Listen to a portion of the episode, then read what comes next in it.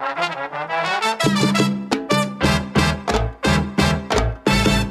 let me tell you what you're listening to. Welcome to Father Simon Says on Relevant Radio with Father Richard Simon. I'm here to answer your questions. Have a question? Give us a call. 1-888-914-9149. As any question you may have about the Lord, the faith, and the church. That's 1-888-914-9149. This is, in fact, a radio show called Father Simon Says on Relevant Radio. Hello, hello, hello. Here we are for Adventures in Scripture. Dun, dun, dun. Let's see here. I got to eliminate stuff. All right. Where were we? Oh, the praying. That's where we are. In the name of the Father, and of the Son, and of the Holy Spirit. Come, Holy Spirit, fill the hearts of your faithful and kindle in them the fire of your love.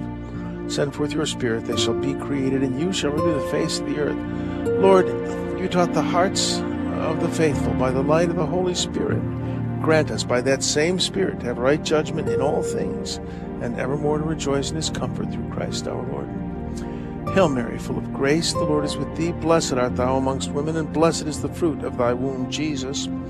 Holy Mary, Mother of God, pray for us sinners now and at the hour of our death. Amen. St. Michael the Archangel, defend us in battle, be our protection against the wickedness and snares of the devil. May God rebuke him, we humbly pray. And do thou, O Prince of the heavenly host, by the power of God, cast into hell Satan, and all the evil spirits who prowl about the world seeking the ruin of souls. Amen. In the name of the Father, the Son, and the Holy Spirit. Amen. Well, let's open the big book on the coffee table.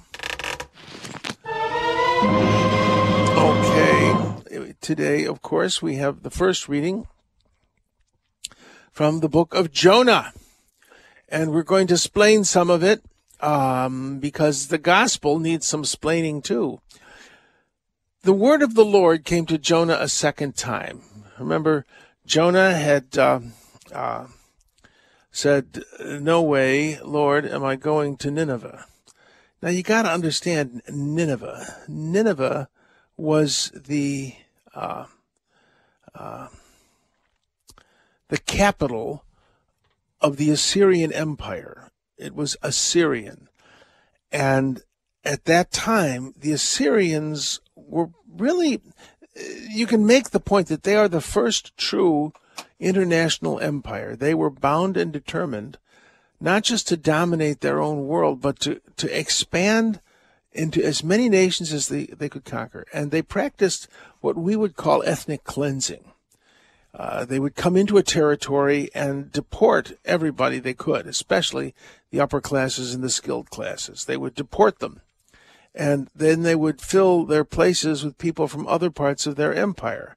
Because if you took people from their land, you took them from their gods. And if you took them from their gods, you took them from their ethnicity.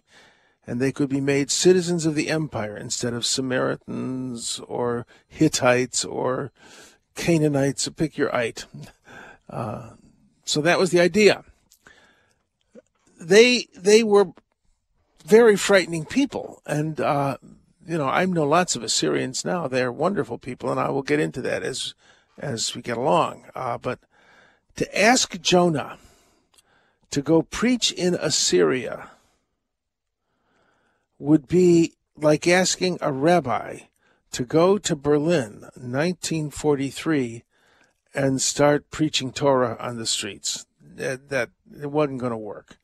So Jonah said, "I'm not going," and he got in a ship and decided to go as far away from the Lord as he could, but he couldn't get away from the Lord. And he was cast overboard and swallowed by a whale, swallowed by a great fish.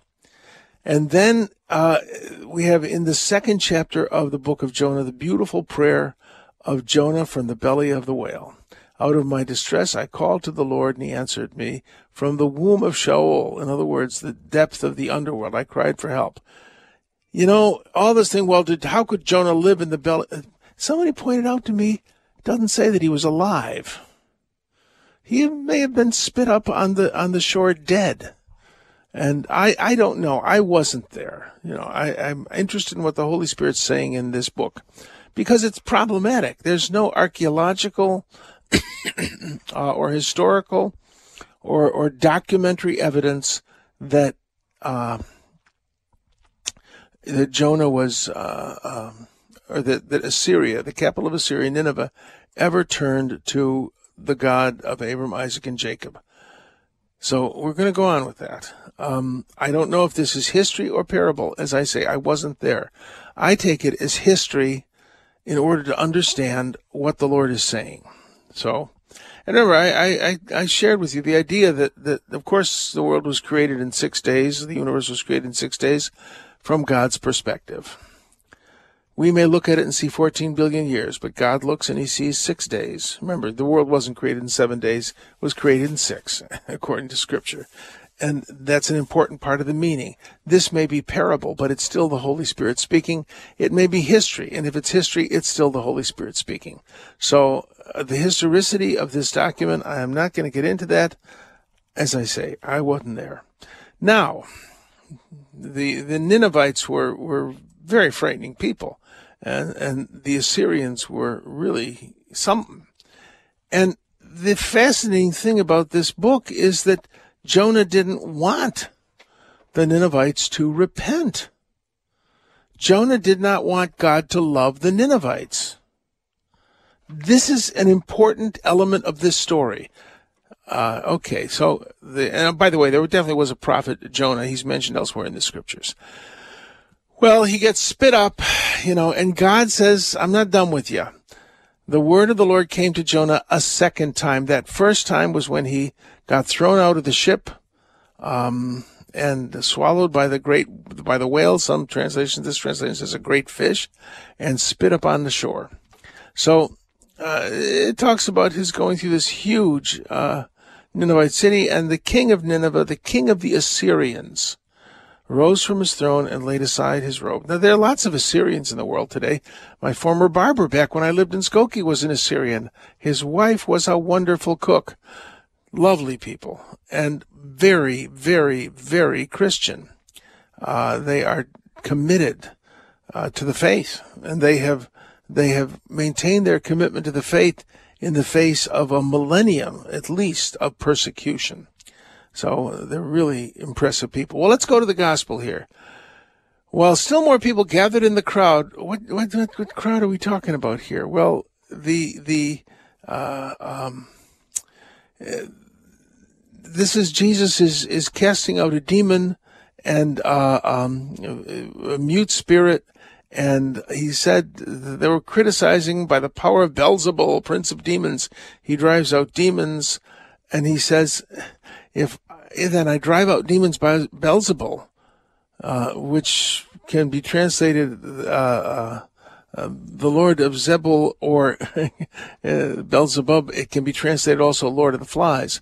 If I drive them out, therefore they will be your judges, your own people drive them out. Then he says in verse 20, but if it is by the finger of God that I drive out demons, then the kingdom of God has come upon you. So these are the people who are criticizing him. They're committing the sin against the Spirit by refusing to recognize the Holy Spirit and admit what the Holy Spirit's doing. And he says, if by the finger of God, what's this finger of God business? It was by the finger of God that Moses defeated the magicians of Pharaoh. It's by the finger of God that the commandments were written. So Jesus is saying that I'm the power that liberated Israel, and I am the power that wrote the law. The Torah comes from me. Can you imagine that? If it is by the finger of God that I drive out demons. So, all right, let's get back to our chapter here. Let me click on this. And all right. So now we're in Luke 11:29-32. And then more people are coming around. There's an amazing thing. Jesus cast out this mute demon. And this generation is an evil generation. And people say, oh, he did it by the power of Beelzebul. I'm sure I've shared this with you, and don't try this at home. But the ancient world, they believed that you could cast out demons by getting the name of a bigger, stronger demon who would scare the little demon away. And, of course, it's a good way to get yourself possessed. Don't fool with this stuff. Please, don't fool with this stuff. It is, read the Scriptures, say the rosary, and the prayer to St. Michael. That's all you need. All right, moving along. So and be in a state of grace, by the way. I've never met an exorcist who didn't say that one good confession is worth 1,000 exorcisms. All right, moving along here. He says, just as Jonah became a sign to the Ninevites, so will the Son of Man be to this generation. And then he goes into, the Queen of the South will rise with the men of this generation, and she will condemn it. And the men of Nineveh will arise with this generation and condemn it. Now, when he says generation, I don't think he's referring to the 20, 30 years the people, the hearers of his words would be alive and having families. You know, generation is 20 to 30 years. That's basically how long it takes to pass on the civilization. You have kids, especially back then in your 20s, and you stop in your late 30s. So that's a generation. But he's talking about a type of person, a generation. We're the same generation as they are because we are of the same nature: cynical, worldly, self-centered, and not very trusting of God. At least that's the generation that I've lived in. Maybe not you. All right. So the Son of Man will be assigned to this generation as Jonah was assigned to the Ninevites. And then he launches into the Queen of the South. That means the Queen of Sheba. She came from the area of what is probably from the area was now Yemen, which means south. She came from probably the Horn of Africa and the southwest corner of Saudi Arabia. There was a political system there. Well, that's who she is. And what Jesus is saying is that the sign of Jonah is not just the resurrection. It's the resurrection and the power of the resurrection that brought the gospel throughout the world. Think about it. There's no way to explain the early church except for the resurrection. These men who were cowards didn't just go back to fishing and farming and their tax job, their internal revenue job back in the north. They went out and spread the gospel. They became fearless. Why? Because they had seen a man rise from the dead, and death no longer frightened them. They were fearless because they did not fear death itself. That's saying something. Death is a frightening reality. I remember a dear lady who called not long ago on the I think it was on the Family Roast. No, I think it was on this show. And she was talking about being frightened of death. And I said, so am I. It's a frightening possibility. We don't know anything about it.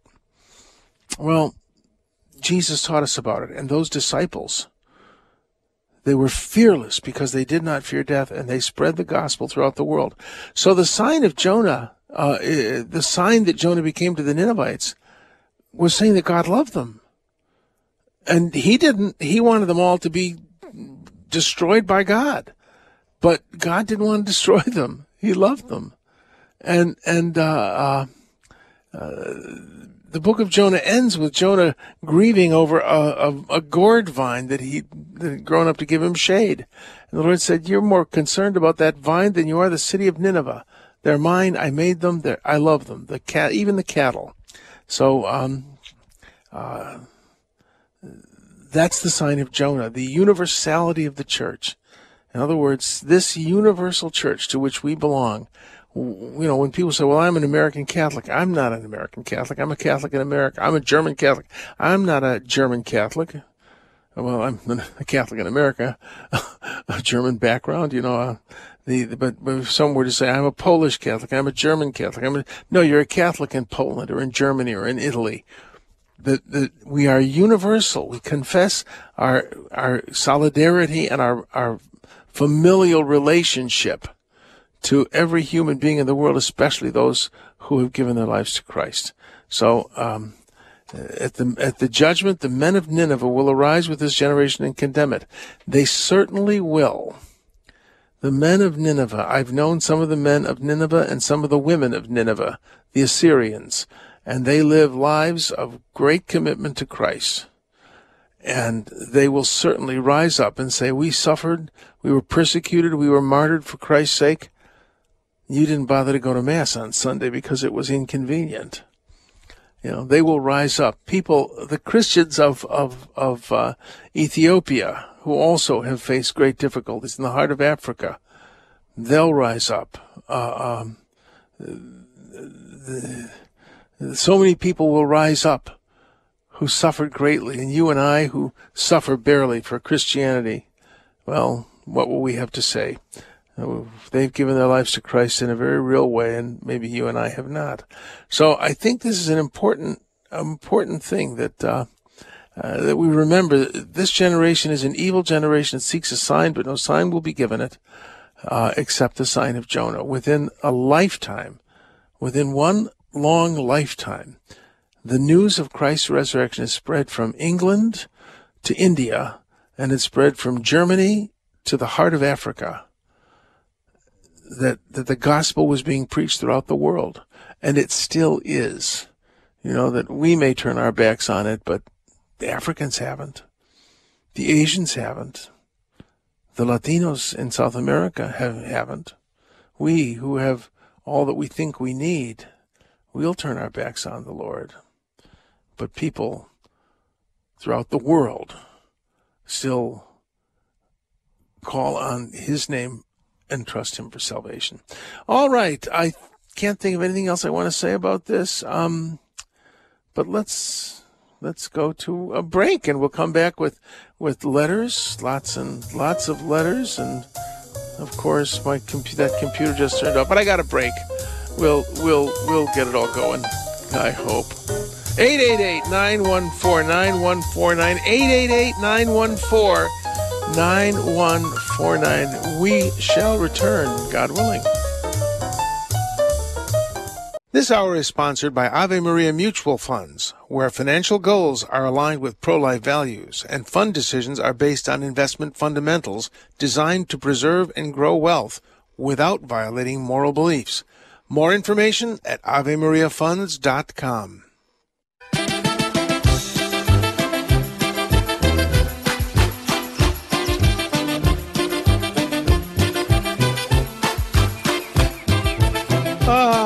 The chicken dance.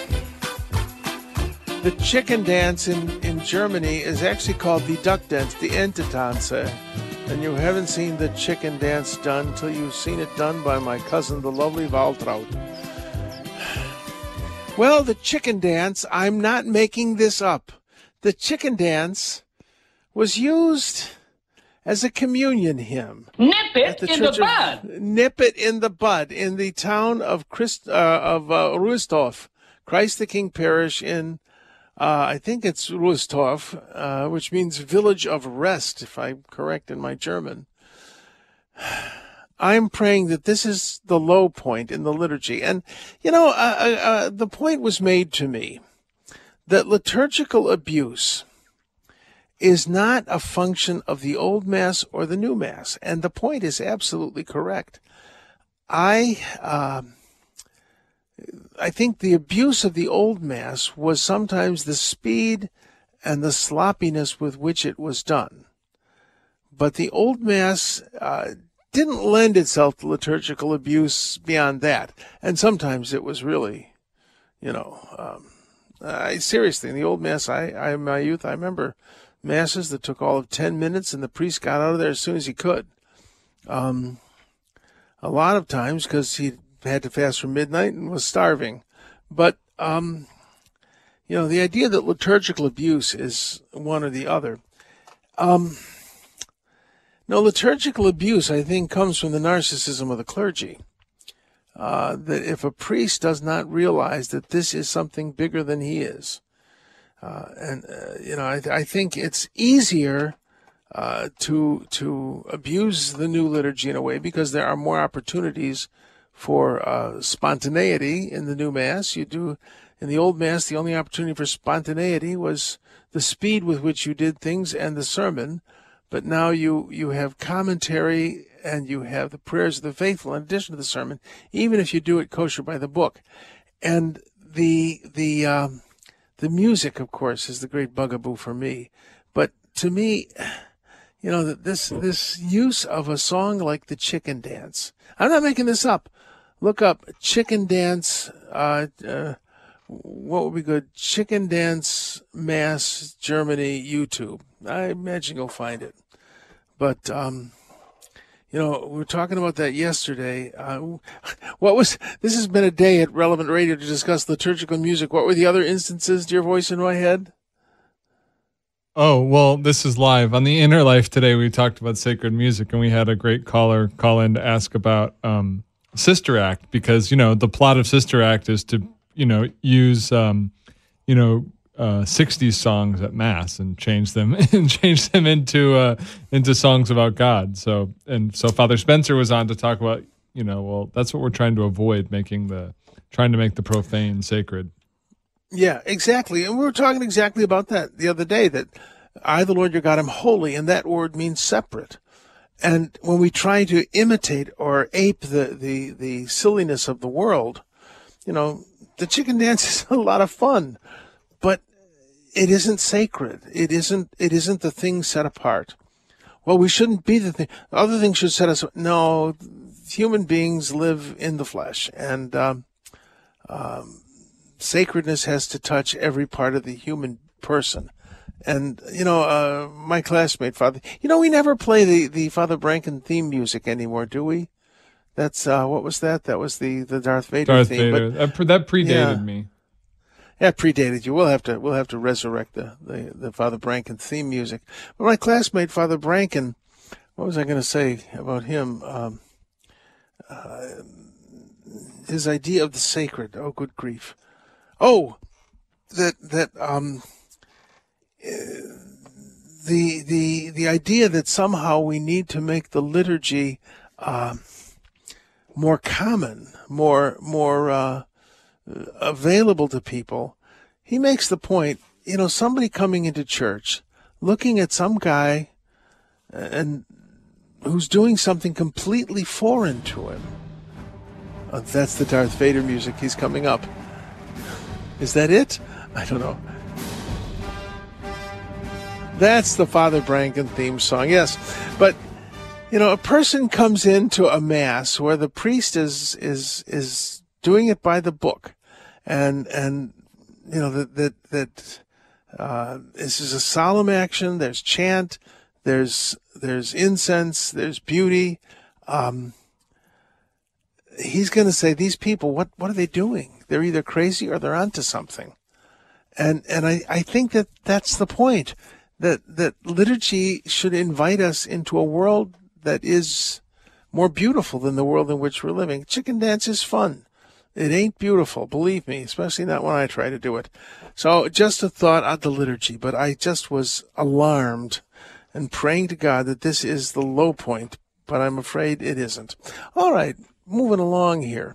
Let us go to letters. We already say letters? There we go. I got a letter from Ali about a really interesting, I think it was from the Catholic News Agency, on raising Catholic kids. And one of the, it's a long article, so I, of course, can't read the whole thing. But the idea of passing the faith on to the next generation. And I think that, you know, in my experience, that this article really resonated with some things. That if you can discuss the faith with your kids, and I think paying people for religious education has been, well, counterproductive. You know, I drop my kids off at church and they go to religious ed. I pay for it, and these are the requirements, and okay, kid. You know, my experience, when people do that, confirmation is kind of graduation. They're done. They don't have to go back anymore. We at St. Lambert's, we changed very significantly. In fact, we moved the sacraments to fall. The First Communion and Confirmation, and people were indignant. You have to have communion on Mother's Day.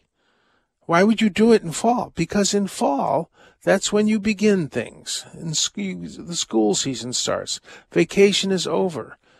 In spring, you have graduations when things are over. And that's why we did it. And we did a number of things like that, but the most significant thing we did was we had, we were kind of cheating. We had a confirmation class, or we had confession class as part of our religious ed program. But First Communion class was homeschool.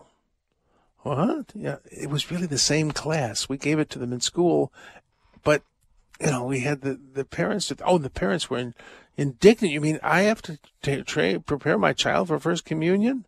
People would say, when is my child going to be ready for First Communion? I say, when you train him, when you teach him. And they were indignant, but then they found out they loved it.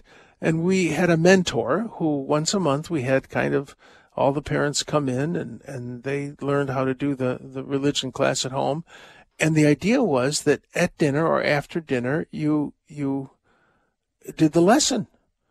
And the idea was we tried to start a dialogue with parents and children about their faith. And it worked. You know, I've always said the sign of success in a religious education program is when an adolescent male goes to church in July while his parents are away. That's a success. And we had that. Now, I think it's gone the way of all flesh because most religious ed teachers can't get away from the public school Dewey system of eighth grades, and I don't think kids learn that way, but that's just me grinding another axe. But the idea is if you start a conversation with your kids about the faith, that conversation will go on the rest of their life. Instead of, if I drop you off at church and I pay somebody to do this, how come you're not going to church no more? Because it wasn't part of their life. Another element, and I think mentions in this article, if you pray with your kids, you know, you pray the night prayers with them when they're little. And I have found that the rosary was really, the family rosary, it really works. But you have to start it when they're like 1 or 6 months. It has to be, well, we've just had dinner. We've discussed the lesson for today. My father used to try to make us read a lesson from Scripture during Advent and Lent. We hated it, but it worked. Now I'm hooked on Scripture. But we're done with dinner. We're done with our 10 minutes of religious ed. That's all it takes, 10 minutes, 15 minutes. Let's end with the family rosary or the family rosary before you go to bed. If you start that when the children are very, very little, you can try it when they're older. You know, your dad and I are going to pray the rosary. You want to join us? I don't think you can really, you certainly can't force your 30-year-old children to do it, but if you start them off when they're 6 months, it's something that really catches. So thanks for the letter. I think it's you know, if kids do not learn their religious life at home, they're not going to learn it. You can't pay someone to educate your children religion-wise. Here's a little communication that came from Debbie about it's a question about Father Rocky's series on the Mass, and Lenten Lessons on the Mass, again, is a wonderful series, so you can go to the website and get it easy. All right, I have a question about the Roman Missal. Does each priest have his own Missal, or does he use the Missal provided at the church? I would think most priests actually do have their own Roman Missal. I've got my own, but when you're saying Mass, I've never seen any priest bring his own Roman Missal. There's one in each church, and that's usually on the altar, and it's provided. So the priest may own his own, but when we say Mass, we use the Missal that belongs to the parish. So there you go. Let's see here. I thought I lost my other letters here. Heaven forfend. Now, where did I put my spectacles? I got them here. There they are. All right. Okay. Let's see. I mentioned this yesterday about Jesus fasting for 40 days, and I managed to look things up. You can live without food for well over a month. You can't live without water, but you can live without food. So Jesus may have actually fasted 40 days without eating anything. Of course, there's supernatural intervention too, but I think when the Scripture says he fasted 40 days, the Scripture means it. Okay. All right. Where was I? I got a very kind letter from Kathleen about explaining marriage's suffering. I don't know if I want to say suffering, but it's a life of sacrifice. All right, moving along here. This is one from, I dealt with this one, the Passion Translation. of the Bible. It's really a paraphrase and not a translation, so I wouldn't get too involved with this. Now, this is anonymous. Let's see here. She works at a large big box store, and a coworker showed me an invoice sheet that had listed on Pride motorcycles, another Pride label figure, a rainbow, which were stocked on the shelves of our garden center. This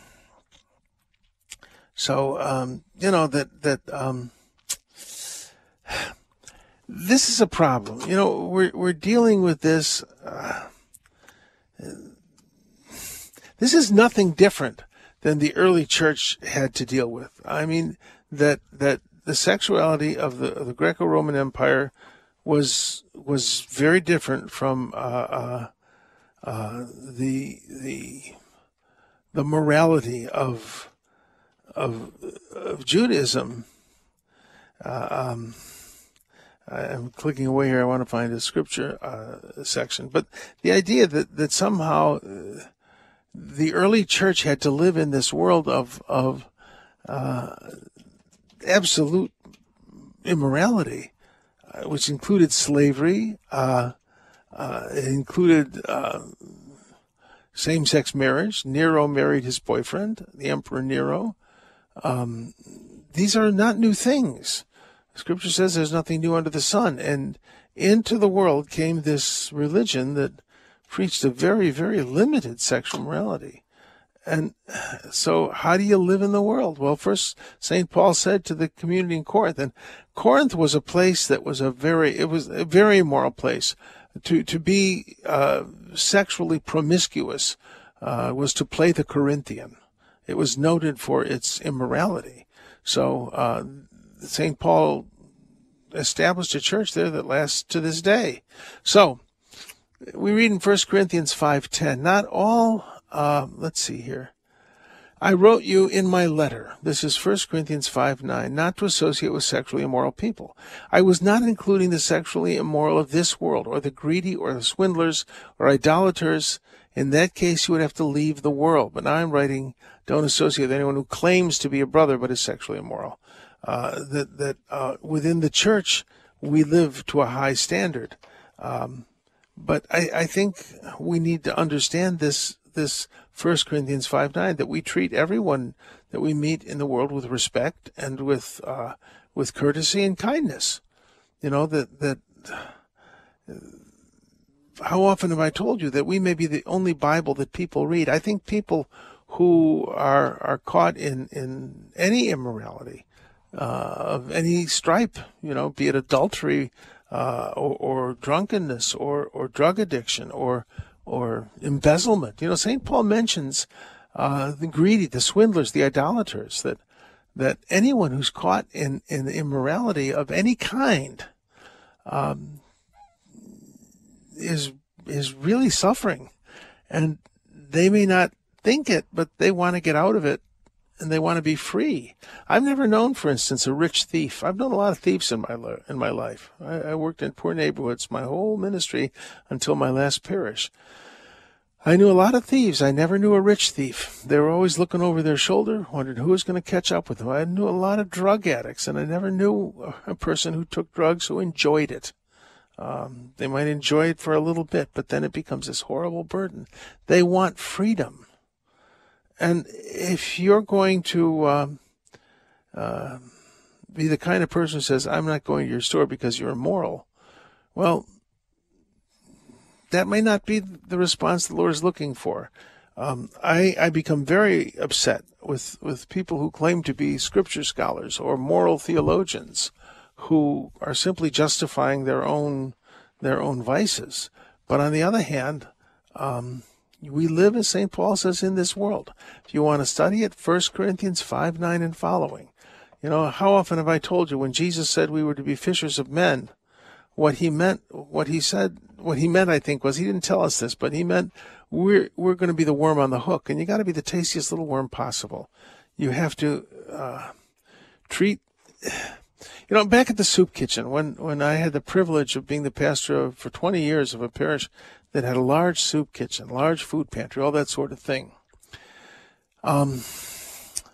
Back at the soup kitchen, our motto was that we didn't pray with our guests.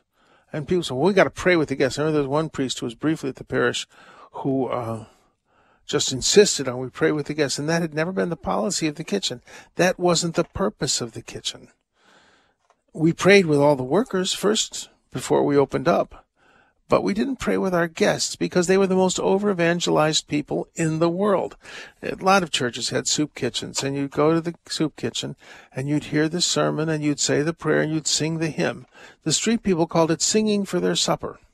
So we resolved not to do this. We were just going to honor the image of God. Every human being you meet is made in the image and likeness of God, and that image may be buried under sadness and mental illness and sin or addiction.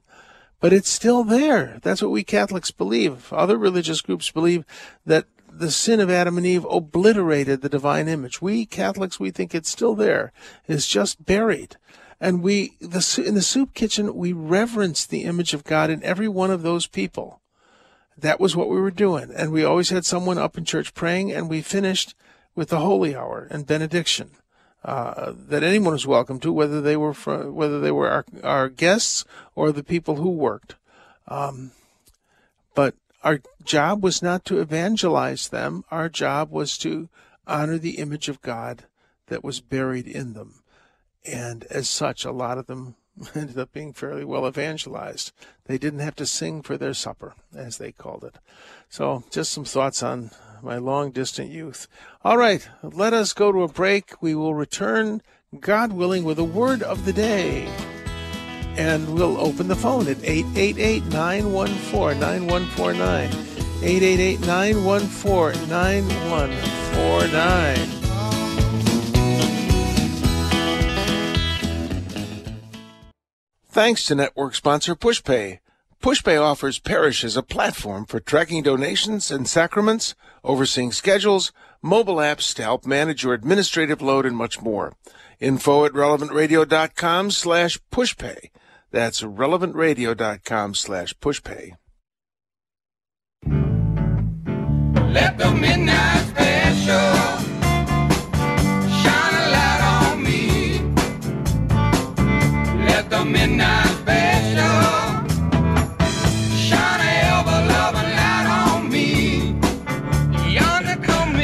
About prison in Sugar Land. I actually have been to Sugar Land prisons. Yeah, they're tough. That's an interesting thing about prisons. They're very noisy. It's kind of hellish that way. That's a theme for another day. But let us go to the word of the day.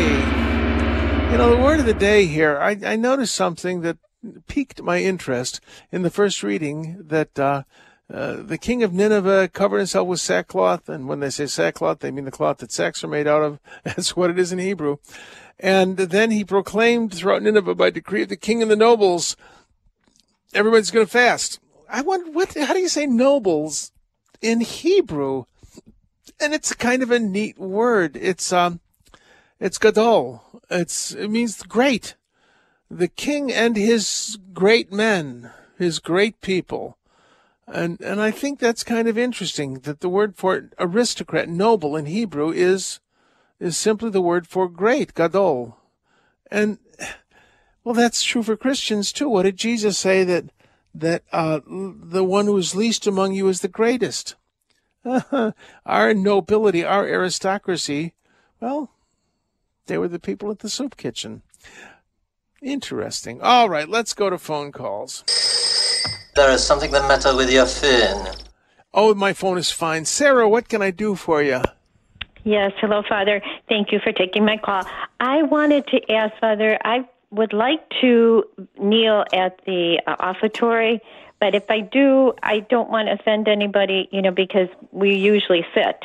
But yeah. I just feel like I really want to kneel, and, when okay. Jesus, you're offering, the body and blood, to begin the... Yeah, sure.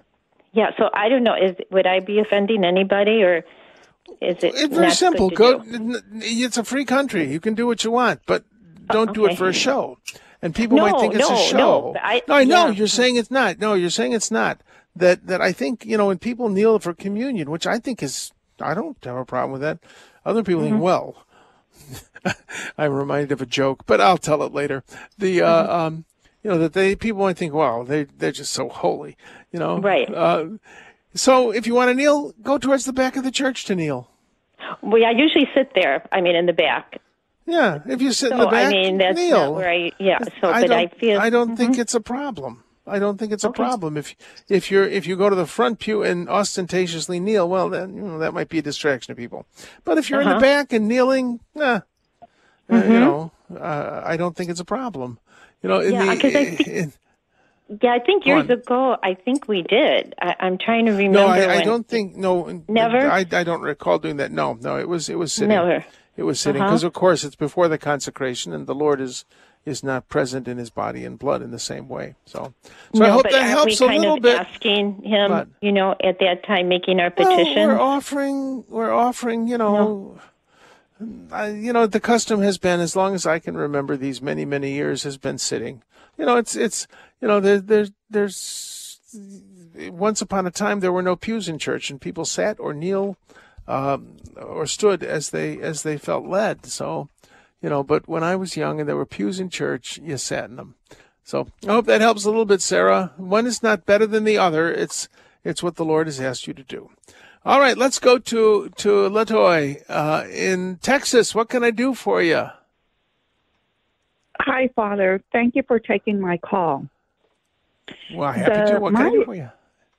My question is, during Lent, as we recite our rosary, being the four mysteries, which one during Lent should we concentrate on daily? Is there a powerful one? Again, it's the rosary, and I try to say the rosary every day. In my old age, I have come to love the rosary greatly, but it is still a private devotion. It isn't part of the deposit of faith. And we can, if we're praying it by ourselves, we can make those decisions ourselves. You know, there's no canon law saying Thursday you must pray the luminous mysteries. On the other hand, I think it's when you're praying with other people, one should pray the customary prayers that one prays, but when you're praying by yourself, you can do it as you wish. What did I say? The rosary today. I said the glorious mysteries today. It's Wednesday.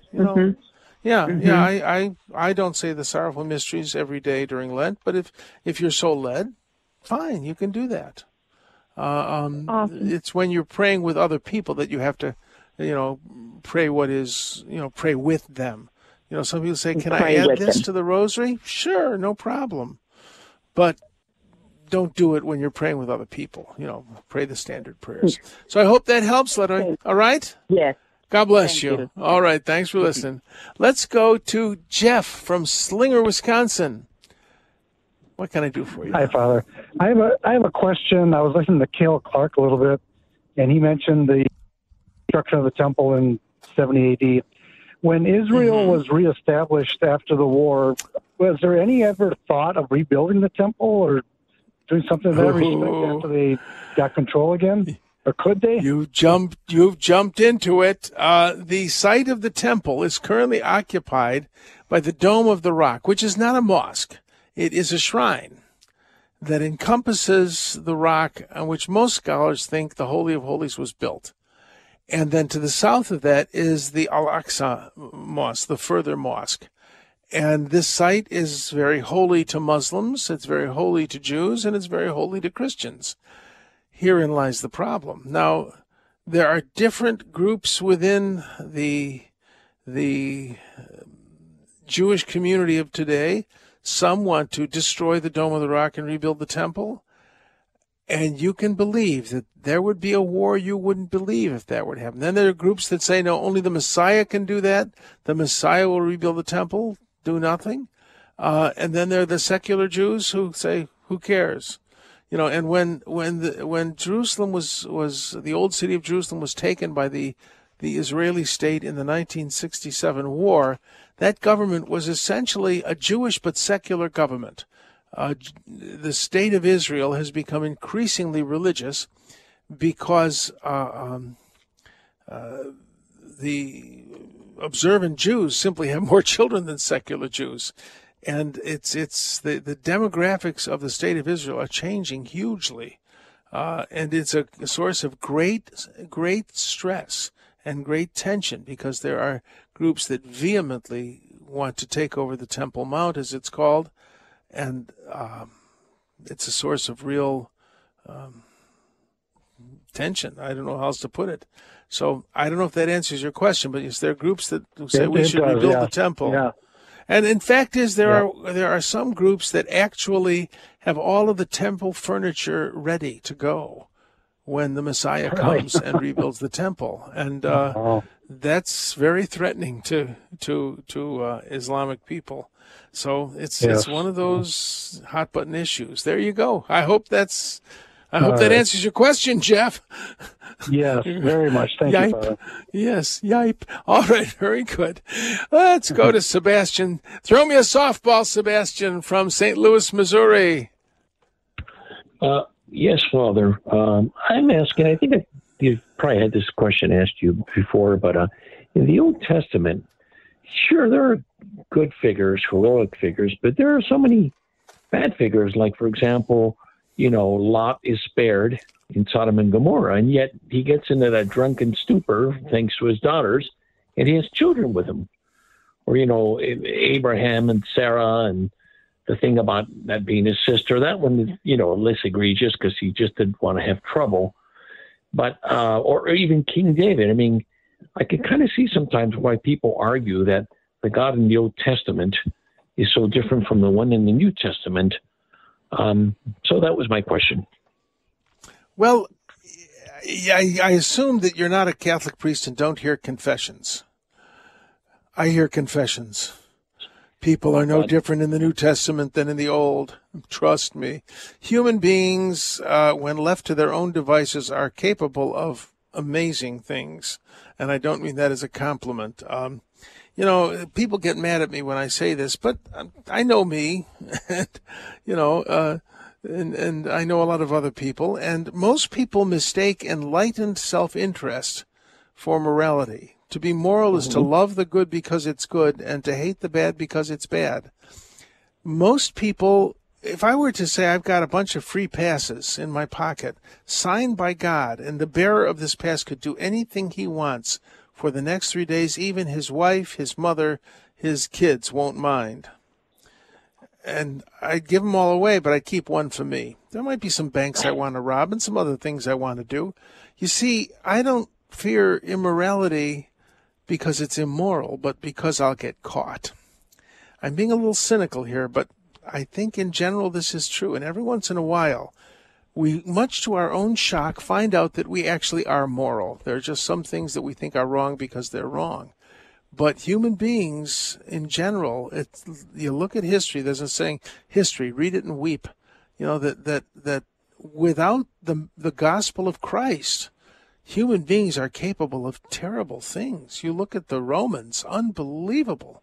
The bodies in, for instance, Pompeii of slaves who were essentially chained to the wall and left to die. I mean, these are human beings. No, it's the same God loving people who were not good. And to me, this really convinces me of the truth of Scriptures.